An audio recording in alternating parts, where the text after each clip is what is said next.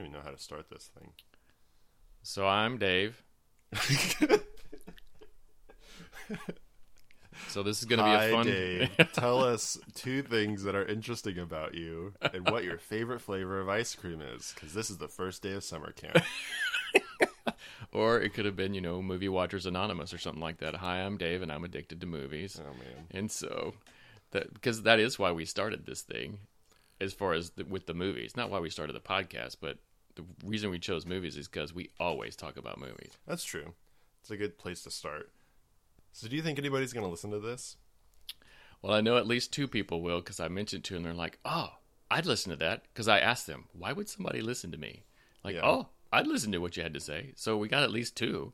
My wife will listen to it probably. They, I don't know, At least my- this far. at least this far. the- the intro part. When we Yeah. once we start talking about movies and other things that we think really deeply about, you think mine might turn it off. I don't know. I don't think so. I think she'll be interested in my thoughts. But the thing is, is I've shared my thoughts on these things Sure. a lot. Yeah. but but who knows? On these specific ones, maybe a little different or something. Um, Well, that's like that's what I like about. I mean, we're starting with movies, Mm-hmm. but the basic premise is to think a little bit deeper about everyday life, right. and so that everyday life is pretty large. That's true. It's a very broad topic, and I found myself when I was describing this project to a couple different people, not really knowing how to describe what we're going to be talking about. Just being like, yeah, we're going to think deeper about stuff and talk about things. it's the most vague, Man, but oh well. Yeah. I'm not a great salesperson for no, this at the moment. that, that's to your credit. I guess so. I am. I'm usually the person that has a lot of specifics, and it's kind of nice to be a little general about things. That's good. That's good. Well, one of the things that I thought of when we started talking about doing this is I definitely didn't want it to be something that was picking apart things or being really negative because I think there's Sure. a lot of negative. And so That's true. I felt like whatever we do should encourage people to think deeper, not blast them for not thinking deeper. Just say, hey, you know, when you're encountering these odd little things or everyday life, just think a little bit deeper. Sure, and I think especially deeper though from a faith-based perspective. I think Yeah. it's something that uh, is in the name of kind of what we're we're testing out here, Theo think or whatever. Um, but you know, we're not like theologians or whatever. Like we don't we haven't written our own commentaries or No. something or quoted. I any- read a lot of them, but I don't write any. Yeah, yeah, yeah. And so really like we're just we're looking at things through a faith-based prism, you know, through a worldview. That everybody has a worldview. Uh, It's You know, true. Everybody has a worldview, and everybody expresses those worldviews through a lot of different mediums. And the one that we're going to talk about, because we are so comfortable with talking about movies in general, we're going to start with movies. And so I think that that's a good place, at least to start. Um, but See, and that that's what I like. That what you just did was very interesting because I was about to say, yeah, we're movie nerds. And you you didn't go with the negative connotation.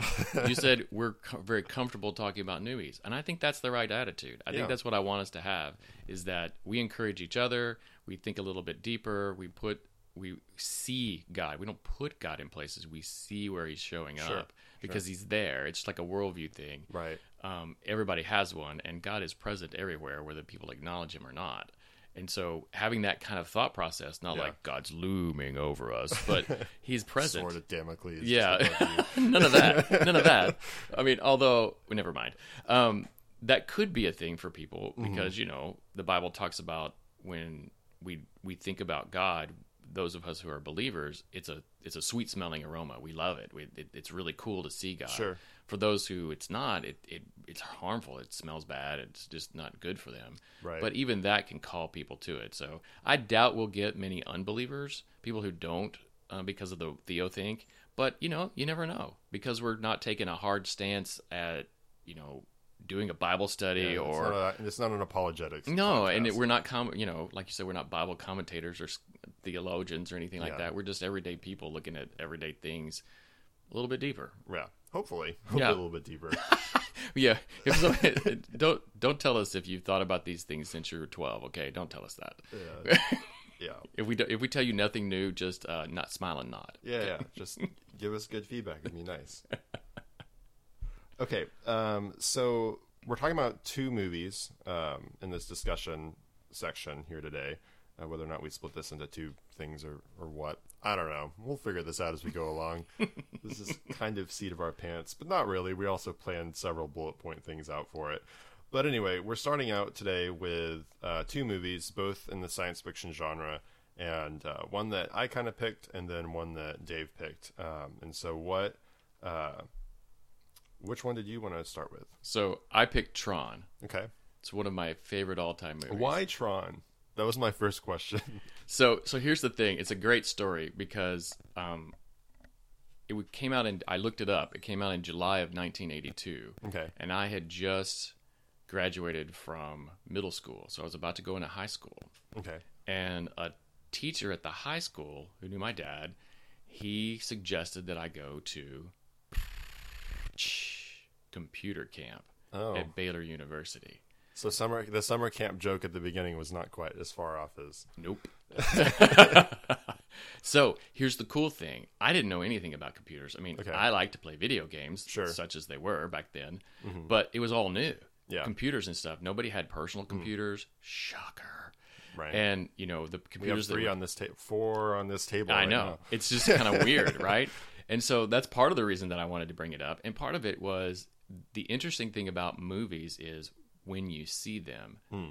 impacts you differently because your worldview tends to modify itself as you grow older. Okay. The core of your worldview may not change, but the things that you add on or take off of it change. Sure. And sometimes you have to add things because of the different roles you have and stuff Mm-hmm. like that. So for me, that was a big impact to me because I went to this computer camp and it was really run by the university professors. Later on, I actually went to Baylor University and I had those same professors for. Oh, wow. real live computer classes. How old are you again? I'm 50. No. How old were you at the I thought, you, time? I thought you said R. no, I'm sorry. Everybody do the do the math. I was uh, it was summer summer of after my eighth grade year. Okay. So I don't Cool. know what that means. I don't know.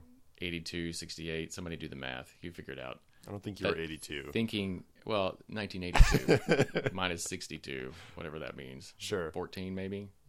Sure. That sounds about Yeah, right. it's about right. Yeah. Yeah. So we are also not mathematicians. Though one of Um, us is an engineer, and I won't say who, but they might have gone to computer camp. kind of telling, isn't it? Yeah. So I really liked it. You know, I really had a great time, and we got exposed to a lot of different things: digital, analog, uh, computers, and programming, and things Mm-hmm. Cool, like that yeah. Mm-hmm. that I'd never seen before. Uh, but I really liked the logic of it. Well, one of the things that they tried to do is have fun, right? Mm-hmm. So even the computer people had fun, Ah. and so we went to see Tron, and it was like out at the movie movies. Yeah. and so it was. just- I mean, you're at computer camp and you see this movie about entering the computer, Right. as a 14 year old. So your suspension of disbelief is really like it doesn't take a whole lot. Sure. you throw down your disbelief Yeah. at, at the drop of a hat for Yeah. a cool movie with cool special effects. And while they did have some computer animation in Tron, It's they about 20 minutes, I think, total of yeah. all the so the rest of it is physical stuff to try to make it look like it's in a computer. And Yeah. that was just amazing Yeah. Mm-hmm. because nobody had really done that kind of thing before. So it really impacted me from that perspective because it meshed what I was starting to really enjoy. And I did wind up getting a computer science degree from Baylor, not Mm-hmm. because I watched Tron at the computer camp, but because I got exposed to Right. something Mm-hmm. like that. Hmm. And so, but the the other reason that I picked Tron is because it has some underlying themes and worldviews that are just fascinating Okay. when you look at them. So I, I know that uh, we both watched it recently. Mm-hmm. Yeah. Uh, me to refresh myself, probably tenth, twelfth time I've watched it. Who knows? And you for the very first time. so Yeah, this is going to be kind of interesting. I've seen the second one, the newer one that came out, I guess, about four or five years ago, four years ago at this point. Because I think it came out my freshman year of college, and that was It was years 2010 that it came out. really Yeah, that's what they said. Yeah, I think it was 2010. huh. All right, my memory is awful. I, I think guess. that's what it was. Anyway, it has been not recent, Sure. but not yeah, yeah, 20 years ago or 30 Right. or whatever. right. yeah, 82, 26. right. Dang. so this was yeah this was the first time i saw saw tron i mean i've seen pictures and like gifs and stuff like that on the internet and uh, i've seen it referenced a lot but i hadn't Yeah. actually watched the whole thing um, and so it was interesting uh, it was it was about what i expected a little more slow going than i kind of not a lot of anticipated, I action. Yep. I mean, not necessarily like, oh man, not action every five seconds or whatever, but it definitely felt more methodical Mm-hmm. than probably I think the second the second one. Again, it's been a while since I've seen that other one, um, but it definitely felt more um, methodical. I guess is the best word for it. With with walking through everything that's going on there and um, the different characters. Um, you don't. I don't feel like we really got to know many of the characters very much. It was predominantly just like they're trying to shut down the bad AI. That's the overall plot, I guess. Right. And But so, so the interesting thing is that's your perspective from that we didn't really talk about AI a lot. So Mm-hmm. Sure. So I, I think it's fascinating that you said it's methodical. I I think they did that on purpose because it wasn't a concept that people were used to. So they felt like okay. they had to do a lot of explanation. really, like even with 2001 and stuff like that, like an AI going rogue and kind of wanting to take over things. And stuff. Yeah, but it wasn't. Terminator hadn't come out. no, come no, out yet. not, ter- not, I don't think Terminator had come out yet. Okay. No, I don't think so. Um, so the the concept of being inside a computer, though, that's part. That's the part that was kind of methodical because they, Mm-hmm. Yeah. you know, you Had have the bad all the guys, and, and, even then- then, there's like I loved how their programming was just typing out complete sentences. yes, it was great, wasn't it? It's like I'm not even sure that's a thing. yeah, yeah, yeah. there was a lot of stuff. I have master access code seven or something. Just typing out that full sentence, and the computer being like, "No, you do not." All right. and, and it's at certain points you get the feeling that the conversation, like it's vocal, sure. and of course it wasn't really vocal but sometimes it was typed out on the computer the computer was speaking to him yeah, yeah. through the type out but sometimes it wasn't so it's like this whole mesh of personality Mm-hmm. as well as computer and the you know the maniacal take over Yeah. the world type thing the the interesting thing about it was I, I felt like the way that they portrayed it the biggest worldview thing that I saw that this time around particularly is how each character in the real world was represented by themselves in the Yeah. computer world. Mm-hmm. And he, the the Dumont character, who is like the the one who kind of created the system, ENCOM. Imcom, and the company, and he's sort of been sort of kicked to the side. He's still the scientist guy, but he's not running the company. And he said, um, "Our creations carry a part of." No, he said, "Our spirit remains in every program that we wrote." Right. And I had seen that in the imagery. I had forgotten they had stated that out loud. So some of their Mm-hmm. Catch that, worldviews, yeah.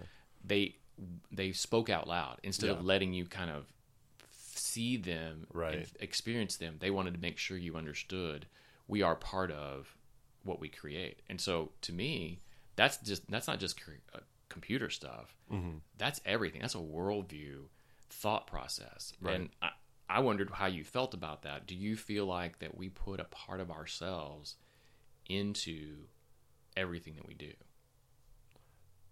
I think so. Um, I think that. Hmm. I think everything is a very broad statement because I don't I don't know how much of a part of myself I put into turning on my car or something like that. But um, Well, okay. I mean, I'm yeah. putting myself into the car. Dude. but I don't think that That's counts. there you go. Yeah. See, there you go. A little existentialism there. Sure. All right. Yeah, uh, I I think so. I think that you have to um, because you are using some sort of an ability or some sort of talent that is processed through who you are, Yep. um, and then you're using that as your understanding to create whether it's a program or um, a piece of writing or photography or whatever it is that we're doing. Um, it's coming from you. You know, you're using tools, but those tools in and of themselves can't do anything on their own yet until the master control program takes over everything. And then they'll do things on their own.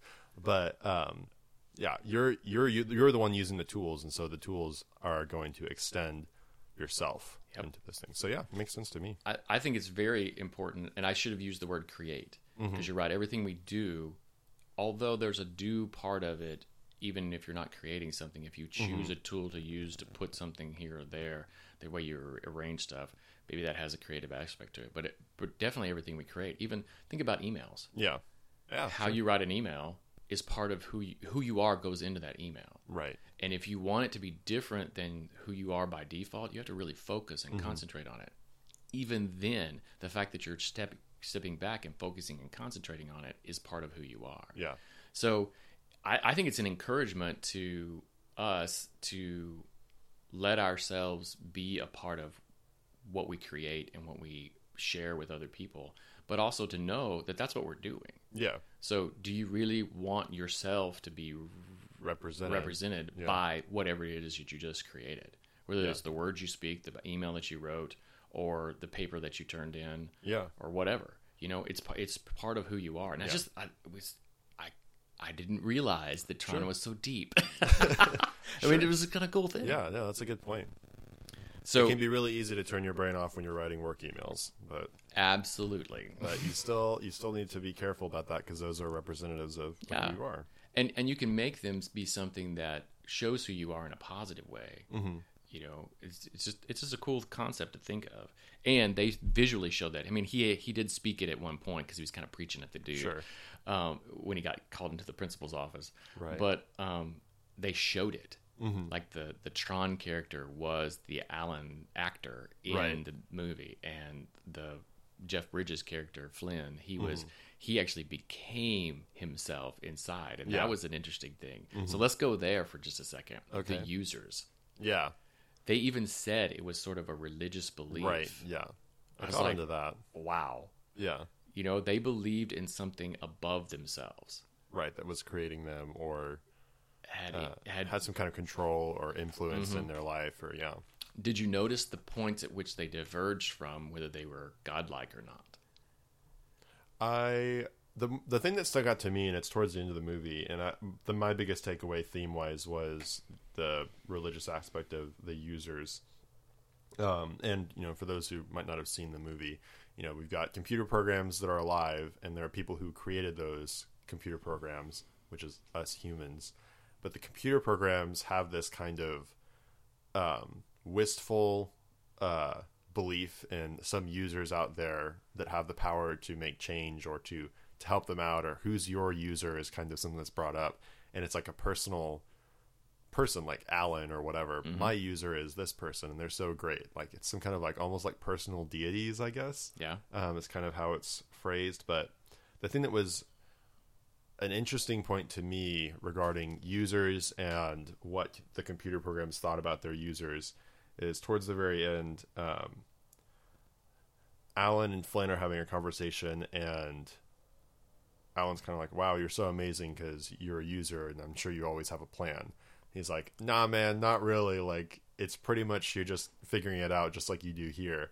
And you know, we're not so different. Is kind of what Yep. is is said there. And I was wondering what your take on that was. Is that some kind of a statement about like the gods aren't so different than us, or what is that trying to say? It, I, I think that's what it was trying to do because they Mm-hmm. set it up where there was sort of a worship aspect of it. Mm-hmm. I, I'm a created being as a program, and there is a creator for me. Right. Even though it's multiple creators, the, their group of users, like the pantheon of gods and stuff. Mm-hmm. Sure. And they did have a positive view of that, and the master control program was trying to stomp that out. Mm-hmm. But the link between the user and the programs was also visualized and said by Flynn as we're not so different. It's not uh, there's not a higher power really. We're in this together type of thing. Yeah. And yet at the same time, he had powers beyond the programs. Right. So they couldn't get rid of the idea that the users were more powerful than the programs. Sure. And even in the end, what does he do? He essentially sacrifices himself to put at risk the master control program so Right. that the program could work and and do what it needed to do. Sure. Now that was a that was a double thing because the user had programmed Tron, given him the data, Yeah. and Tron had to carry out to go kill the master control program, but it needed a user to stop the MCP. Sure. So it gets really confusing. At first, you're thinking to yourself, wow, this maybe is this Jesus coming down into the world of the programs to save them Sure. from Satan and stuff. But then it, it doesn't it doesn't go that way. They didn't they, they use religious terminology, but they might have been talking a little bit more Zen or or uh, combo deal, Self-actualization yeah, all that kind of stuff. So so there was a there was this thing where it sort of burst the idea that it needed to be religious. You know, it was it was more of a uh, cooperative effort, and you know that that's not something that we believe hardcore. we have responsibilities to do what God has called us to do, more like Alan had, uh, I'm sorry, more like Tron had professed and said, well, you're you're a user, so therefore you've done everything you've done has been according to a plan. That's the God statement that we have. Right. Everything he's doing is according to a plan. He lets us mess it up or participate in it however we want. Sure. So the movie itself calls into question what do you believe about who created you and what do you believe about the things that you create? Do you own those things? Are you their user, whatever it is, or is it part of another as Christians we believe it's part of God's plan and how we use our creativity. So it gets kind of fuzzy and weird mm-hmm. at there at the end. It, it- you're going along, you're like, wow, he's the you know he's the, Christ savior or or, something yeah. like that. You, if if mm-hmm. you have the worldview that's been stamped into you about Christianity, and you see that in every thing that you see, you see that they people repeat that story over and over again, but they kind of they kind of mess with it a little bit. Mm-hmm. So I asked the question to myself: the idea that they had was they wanted the system to be free. Sure. They were trying to free the system from the master control program. Mm-hmm. And I do not know, I have not read any information about why they created the story the way they did. Mm-hmm. But there could be a negative God connotation in this thing hmm. Where, depending on what religious belief you have and what religious people you talk to, God is in control of everything. And therefore, He's trying to control everybody. Sure. He wants them all to worship him, and he mm-hmm. wants them all to follow his plan. Sure. And that's what the master control program was trying to do. To he degree, was t- yeah. taking the freedom mm-hmm. of the u- the individual users away and the freedom of the programs and he was appropriating everything he wanted to Mm-hmm. He did he did have something of a I can run it better than you Sure. which is something that God tells us about our lives. Sure. He says, "Look, you you think you know what you're doing with your life, but you Mm-hmm. really don't." Yeah. And so that was a I don't think they did that on purpose, but when I saw it, I thought, yeah, some people view God that way. Mm-hmm. They view God as wanting our complete obedience and everything that we do to be controlled to the minutia instead of what I believe is that God does want our obedience and he does want our worship because he really is the creator. Yeah. He really did create us for for purposes that he had planned Right.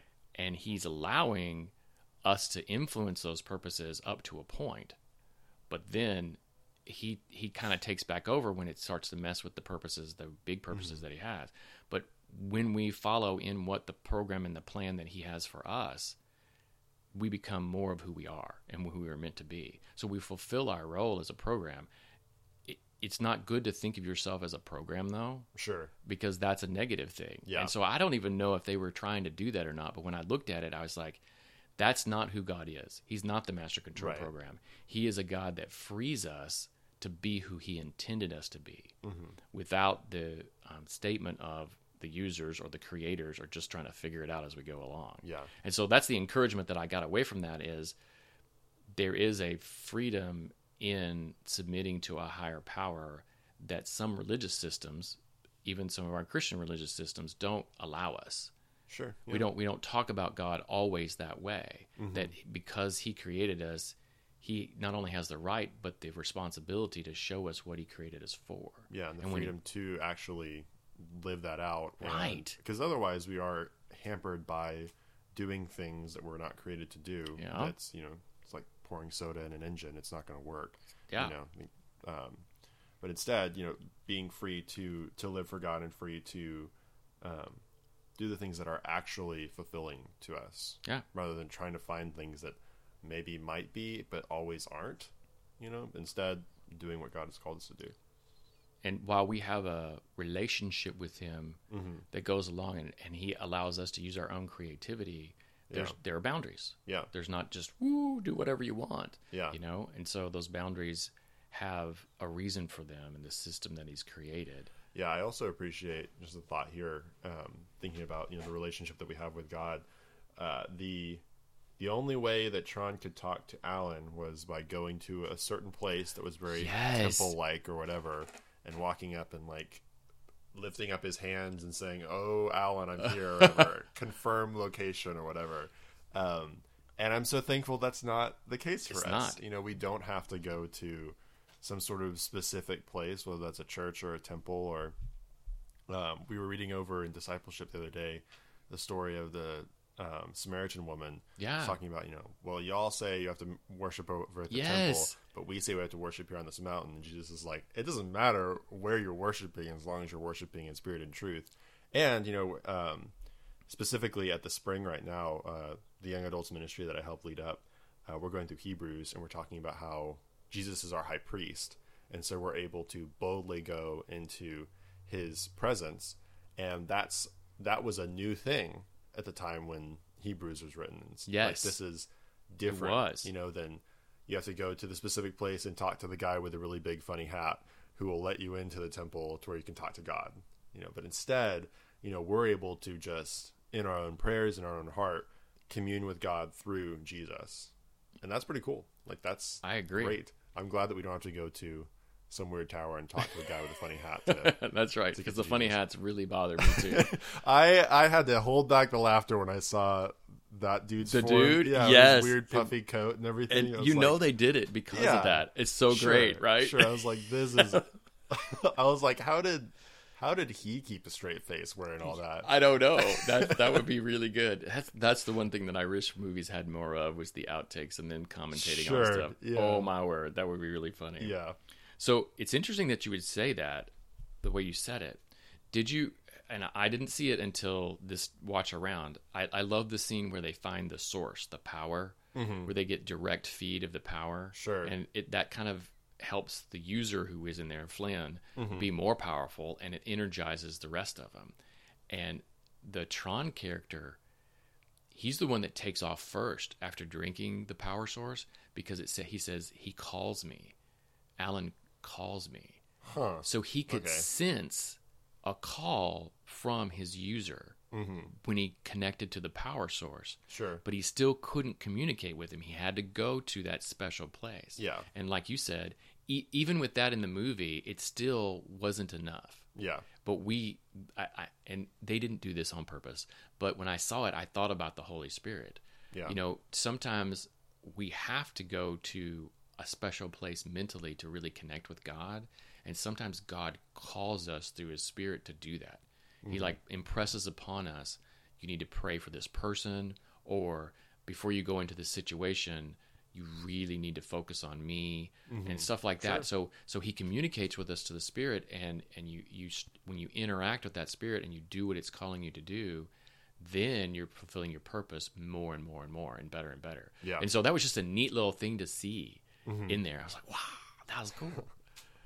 the other the other quote that I had that I just looked up, um, there's a part where Flynn is trying to run away. There's several of those parts, right? Uh-huh. Well, he winds up running through the all, all the tank programs. Yeah. And he goes, I knew I shouldn't have created all those tank programs because he was like the original creator Yeah. of the tank programs. Yeah. And so, you know, it, it's like it was almost a little warning and like, yeah, yeah, you think you're doing a great thing over Yeah. here, but it's Oh, gonna come back and bite you. Yeah. There's there were some funny little things in there like that. And Yeah. so- For sure. oh, what really tripped me up though is the one part when they're in the real world, and Alan stands up and he's in the middle of a cube farm. Do you remember that? Yes. He's in his cubicles. Yeah. That was just wow. It's a flashback for you, or what do you? Well, I, I live in a cube farm, man, Sure. and it, there's still a thing. I mean, that was in the '80s? Yeah. that they were making that, and we still have these cube farms. And there isn't there's even worse stuff where they're breaking down the walls and making everybody sit in the same room together. And That's what they do at mine. I don't just- have like an open there's no privacy. What the heck? I just I it was it was it was disturbing to me Well, to say 20 to, it's years to later. foster collaborative efforts. Dave. You know what it does is it doesn't respect the individuality of people. Because Okay. some of us that do not like to have everybody staring at us. All right. So that was just a painful moment for me. Sure. You're like, what? Yeah. That's right. This idea was a long time ago, and oh, they still haven't corrected it.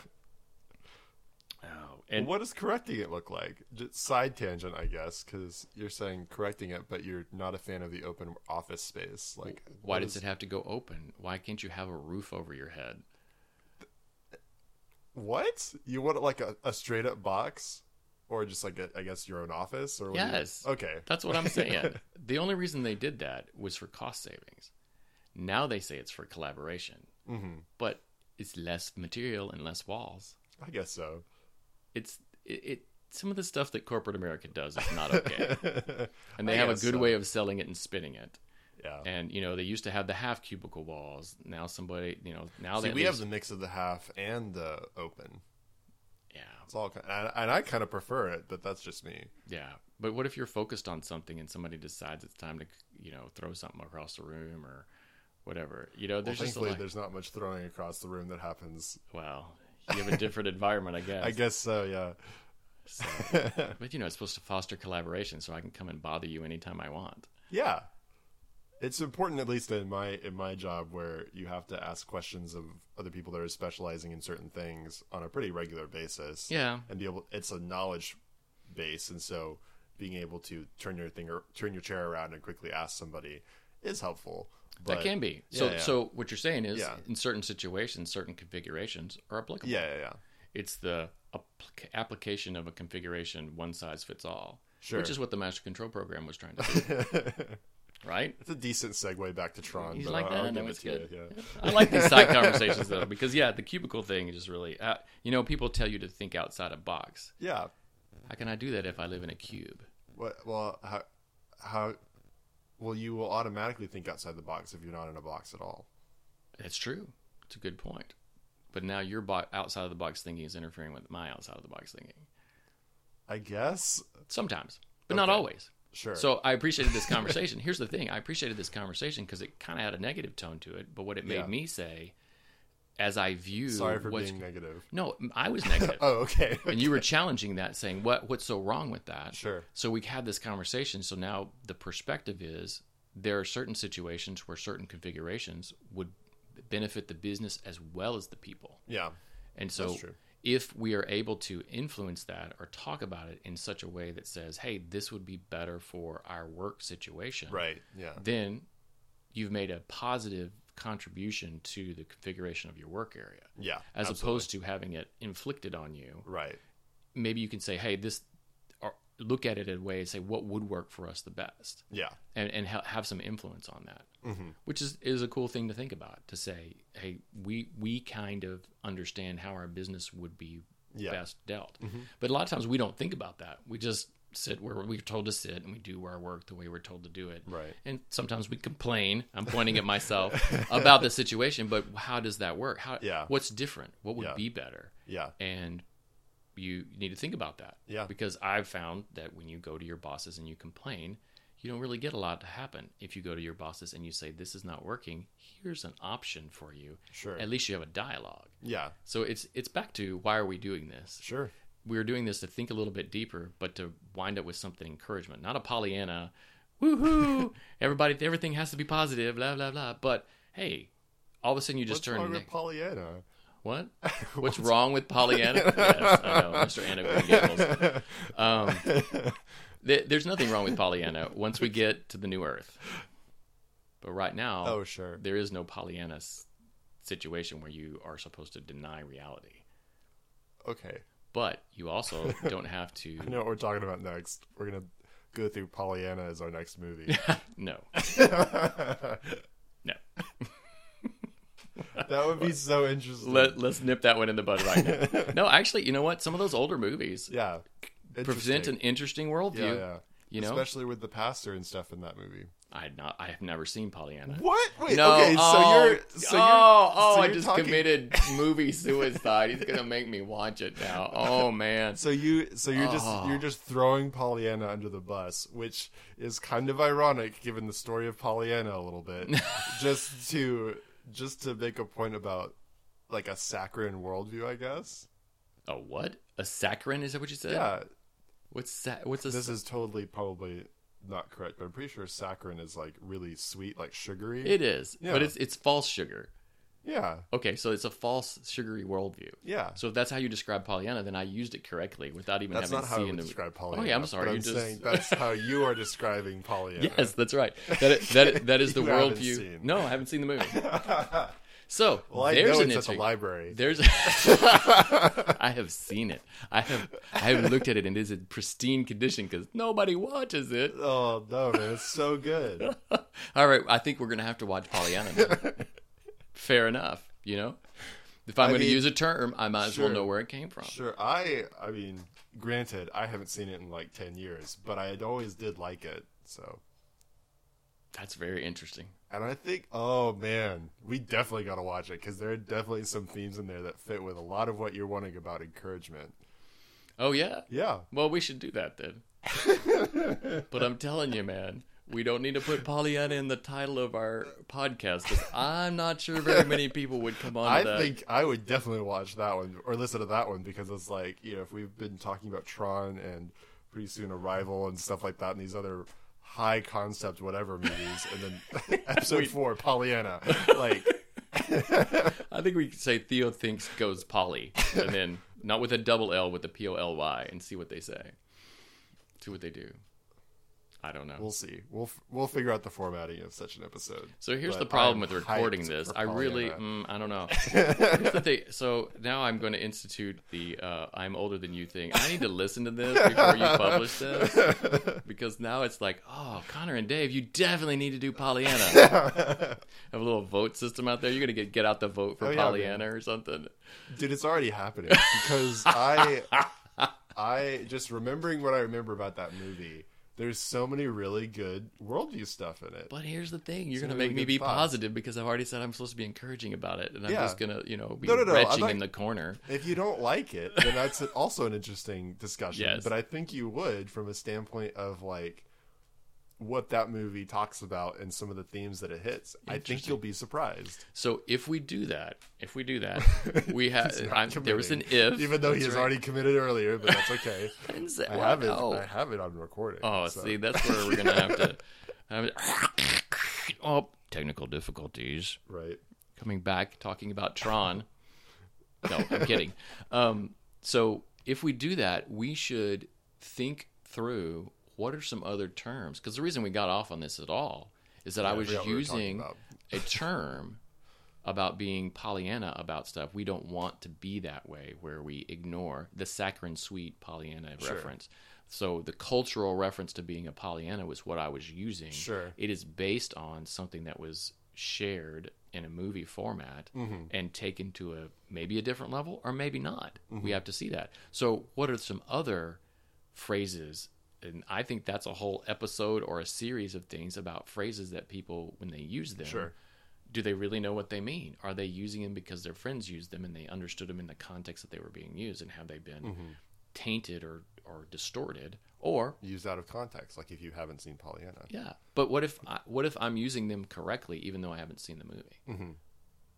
Sure. I don't know. Right. So it should be We'll an to see. interesting conversation. It would be an interesting set of episodes. I think we might have to have people submit those though Sure. to say here's something that I've heard from people and I don't think that they understand what it means. Mm-hmm. And it's it's the whole. I mean, taking it back to Sunday school, it's the whole Jesus answer thing. Sure. You know, Jesus is the answer to everything. Yeah. you know, show you a squirrel, and it's like I think it's a squirrel, but I'm going to say Jesus because I'm in Sure. A, religious Sure. environment I mean, or even whatever we, environment. We even in. sort of did that with Tron. It's like, oh, Jesus is kind of Yeah, like he comes is- is- that's what's going us, on, it's you know, Jesus, so- right? Yeah. So, but you know, the Sunday school answer sometimes is the right answer, but Mm-hmm. Sure. because it gets overused and not applied deeply enough, Yeah. people don't like it.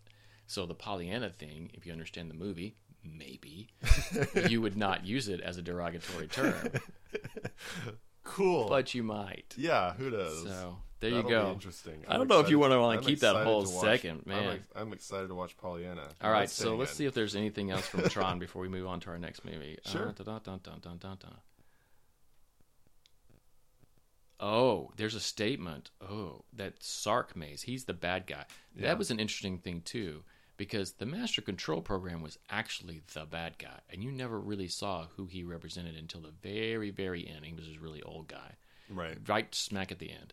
But everybody was supposed to have a representative in the program system. Yeah. Dillinger, who was the CEO now of ENCOM, was represented by the servant of the master control program. Mm-hmm. He was no longer in control. The flip had been done. Right. So he was not even in control of his own uh, avatar, if you will, inside the computer system. I thought that was very interesting. Mm-hmm. That once you started serving the, and I'm going to switch back to the master control program was supposed to be evil. Once you started serving evil, you really no longer had control of yourself. Sure. even even the programs had some sort of interaction and participation with their users on a positive level, as opposed to when you saw MCP interact with Sark, who was the representative of Dillinger, mm-hmm. there was a lot of negative negativity. There was a lot of owner. So what's the you know playing devil's advocate here? What's the what's to stop someone from saying isn't that the same thing with Christianity? Like you you, Ah. you lose yourself in serving God. Like what's the difference there? So th- that is a great. That's why I thought of the MCP as possibly God rather than being the bad guy Satan that we think of, the evil. Sure. It, the evil was any kind of controlling superpower of any kind. And for us, the difference, for me at least, the difference is owning up to the truth that there is a creator that has a plan. Hmm. When you look at your life and you even look at the Bible, there are very many parts of your life and the Bible which speak against that. Sure. because we don't have the the theory goes we don't have the breadth of knowledge and wisdom and understanding to see the entire length of things. And so we look at it and question whether god is in control at all. Mm-hmm. Because sometimes god even looks like a threatening repeating parent Sure. or he looks like he's not in control of what's going on because the Maybe israelites he's just figuring it all out. Which yeah is what, which not is true. You know, no, it's not true but, it looks like you know, that That's it can kind of what look that it's way almost spoken about at the end of the movie. Yes. Where maybe the gods are also crazy or yeah whatever. exactly Yeah. so the so the interesting thing about that is what God does for us sometimes when we ask him is that he will show us what's going on. Yeah. And I've had that happen to me several times, particularly when I'm struggling with, do you really know what you're doing, God? Mm-hmm. Because I do. I struggle with that sometimes Yeah, when I look at the world and look at my life. And he will peel back the layer and say, okay, because I want to give you grace, because I, I can, if I am the creator, if he is the mm-hmm. creator, then he has the right to demand my obedience. Absolutely. He yeah. does. And that's just what we, we don't like that, but it's Yeah. true. But in his grace, he peels back the layer and said, Do you see this particular thing? Yeah. This happened here. You didn't like it, but it led to this and led to this. And now you like this. This looks good, right? Yeah. Not even just for you, but for how it benefits and impacts Mm-hmm. other people. And it's, it turned out to be a good thing. Yeah. So I brought, I redeemed that situation. Yeah. I'm going to show that to you. I'm going to share that with you. He doesn't have any obligation to do that. Mm-hmm. But when he does that, what happens to me sometimes is I go, "Yeah, awesome. God is great. Yeah." Yeah. And then very next thing that goes wrong, I'm like, "Well, what are you doing, God?" yeah. and you're like, "Oh, Yeah. Dave, Dave, Dave, Dave. did did I not just show you this? I'm not mad. I'm just questioning. I'm just asking you. Just asking Did I just, just showing? did I just show you this? So what I'm trying to do lately, and it is lately. It's not throughout my entire 50 years. Um, what I'm trying to do lately is Mm-hmm. to say what what is the last time that I had this feeling of doubt or wondering what God's up to? Mm-hmm. Did He show me that it went okay? Can I trust Him that this is going to eventually be okay, Yeah. even if I never see the okay?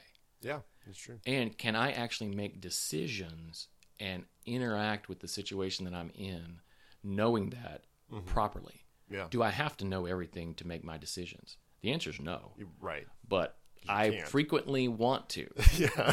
I frequently That's want to know every Absolutely. single thing so that I can make the best decision possible. Mm-hmm. And in certain situations, quite a few of them, you won't know every single thing. Yeah. You don't even know what you don't know sometimes. Yeah. And so you're left with what kind of actions and decisions can I make based on what I know about God Yeah. and how, what He's revealed to me so far. And when you move forward in that, I feel like His grace uplifts you, it gives you encouragement, it gives you um, peace, you know, that passes all understanding in the midst of weirdness Right. because you have submitted what you are concerned about to God. And He's taken that from you and said, I've got this.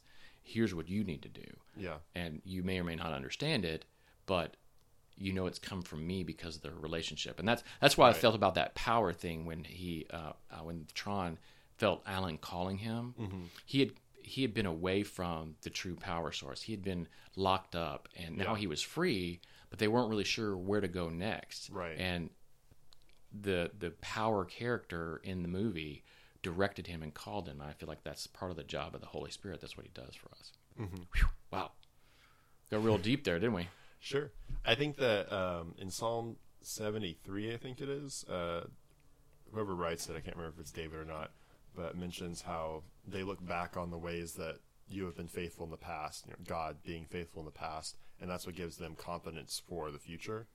Um, and uh, you know, like you said about how you know sometimes God will reveal like, hey, you know, I did this thing, and then you didn't think it was so great, but then eventually it worked out.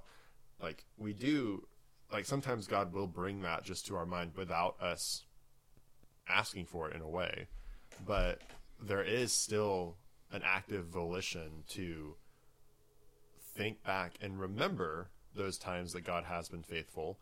Like you can do that. You can journal that out, you can make a note of it, or you can just think back to a really bad time in your life or some kind of situation that was really hard and then see how God got you through that. And that can give you confidence for the future because if God was faithful then, why wouldn't he be faithful now? Right. What's You know, changed? Yeah, nothing's changed because God doesn't change.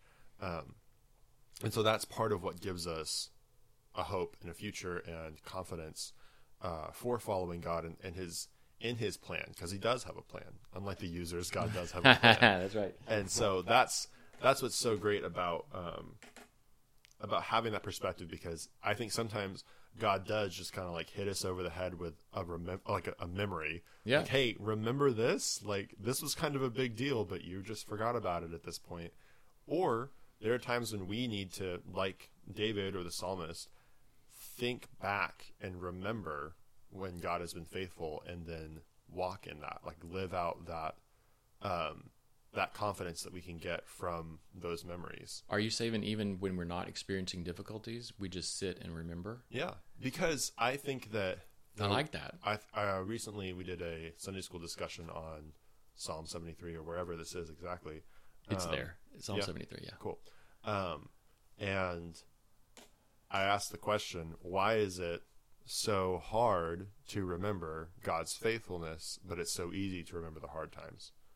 Yeah. Well, that's a psychology question, I think. Sure. But I, I Pain, you know, we associate pain, and there's so we a to. intensity and yeah. stuff like that. And a lot of times when we remember the good times, we want to repeat them. Mhm. And God's a little bit more big than that. Sure. The good times come in a variety of things, Mm-hmm. and so. But you're right, and I possibly what you're purporting is we don't spend enough time remembering the good times in the proper way. Yeah. We remember the good times as, oh, that was such a That good was time. great. Why can't I be back there? Exactly. Yeah. Instead of going, the greatness of that was God's faithfulness Mm-hmm. or the relationships that we built. that victory or whatever. Yeah. Not necessarily like that was a cool vacation, but like, wow, that was a really tough financial thing. And then at the last minute, the money came through or whatever. But even the great vacation, when Mm-hmm. you remember it as, woohoo, great vacation, wish I could get away from this stuff, instead of, hey, that was a great vacation because I got to have some really good conversations with my family. Right. Or I got to relax. Mm-hmm. And g- how did that vacation come about? God provided the resources, He provided the that's true. place. You know, true. thinking about the good times, less of a event and more of a process that you Yeah. went through that God was involved in. Mhm. Okay, so this is going to be a really random reference, but do you remember Out of the Silent Planet? Vaguely. you re- I, read mean, it? I read Okay. it a long time ago. So there's the creatures that first find ransom in Out of the Mm-hmm. Silent Planet. They're called the Hanagrar or something.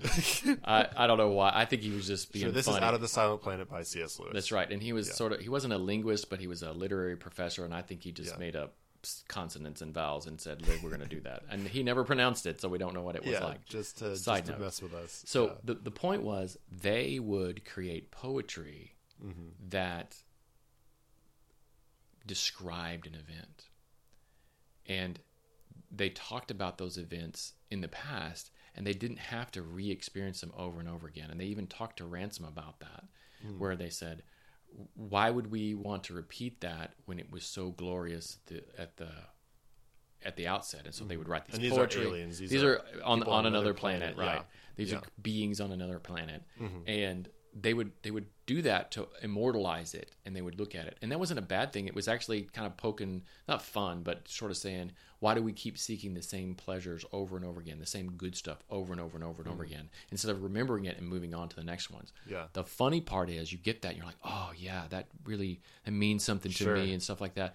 Then later you meet another species that's on this same planet, and they're called the Sorns, and they make fun of the Hanagar for writing a poem about stuff. it is great because it's all in the which who are you created to be? Yeah. God created this, and this was a planet that wasn't really messed up by Right. Satan's influence. And so they were fulfilling their roles Mm-hmm. in a better way. And so that's who God created them to be as a species, Mm-hmm. whereas the Sorns were more of the knowledge seekers and stuff. And so they kind of looked down on the Hanagrar, and the Hanagrar kind of looked up to the Sorns, but not really Sure. because they didn't have their great poetry and stuff. Yeah. yeah. so so it was just an yeah. interesting thing where the point with was we departed here was Mm-hmm. because sometimes we want to repeat stuff just for the sake of the feeling or the Mm-hmm. pleasure that we got out of it as opposed to for what it was really meant to do Yeah. was encourage us or send us back to god or create a relationship Mm-hmm. opportunity or something like that and you know the more we talk about this the more it's, it gets really heavy i'm feeling a little wow that's very deep and, Yeah, and you ego it- people are going well i don't want to listen to this anymore because we're talking too deep i don't want to have to think that hard every day all the time that's not what we're saying Sure. but every once in a while think on a good thing from a different perspective Right. look at what god was doing inside that good thing Yeah. just think try it Yeah. Remember, it's Yeah. it's a really great thing to do because it will build your faith and it will Yeah. give you confidence for what you're going through right now. but you don't have to stop every time you feel good and go what is god teaching me now Sure, you know yeah. that's not what i'm saying but you know just spending some time you know I think we could all ask that question more than we do. Agreed. Agreed. So again, we're not theologians and we're not really quote unquote religious people that say this is the way that you get joy out of life. This is just some suggestions that we have. Right. That we've experienced. Yeah, or, and just know. things. And it, it this has made me think about stuff like that now. Yeah. That's one of the things I. That's another reason why we started this podcast. Is Connor felt like, hey, podcast, cool idea, and we just sit and talk about stuff like this all the time anyway. Why not record it? Yeah. because that because this was this is a conversation Yeah. that we would have had whether the microphones are on or not. Yeah, pretty exactly. much most Exactly. of this. I mean, we were a little bit more focused on bringing out the tangents and, and and and and you know kind of. committing to Pollyanna. Yeah. no, no, no. Where's that erase button? Technical difficulties. Back now to Tron. Wrapping up. Oh my gosh. See, Any other this is what I don't like about that whole thing. Now, now you have the editing control. I'm totally, totally hosed. Any other thoughts about Tron?